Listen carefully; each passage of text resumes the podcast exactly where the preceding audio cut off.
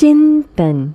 चिंतन कार्यक्रम के सभी श्रोताओं का मैं रचना मुकेश हार्दिक अभिनंदन करती हूँ। सुप्रभात। सूरजपुर राज्य के राजा वीर सिंह एक दिन शिकार पर निकले। शिकार करते करते वो काफ़ी थक गए। उन्होंने विश्राम के लिए एक जगह पड़ाव डाला। जंगल घना था। हिंसक, पशु, पक्षी चारों ओर गर्जना कर रहे थे। किंतु राजा सतर्क पेड़ की छांव में बैठ गया।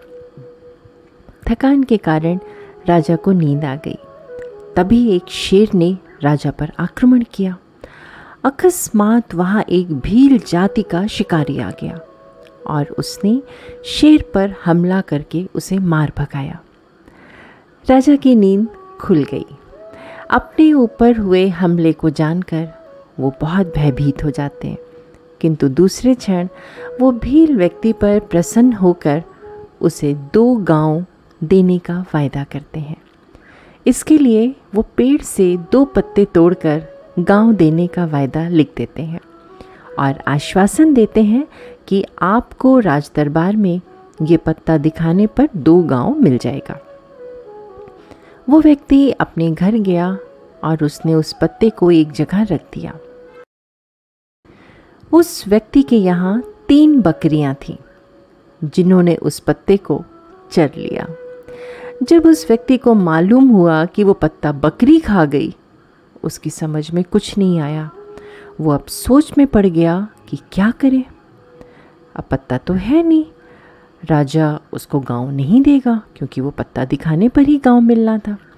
इस पर उसने काफ़ी सोच विचार कर एक उपाय सोचा और राजा के दरबार में आवाज़ लगाते पहुँच गया। बकरियाँ मेरा दो गाँव खा गई, बकरियाँ मेरा दो गाँव खा गई। ये बात राजा तक पहुंचाई गई।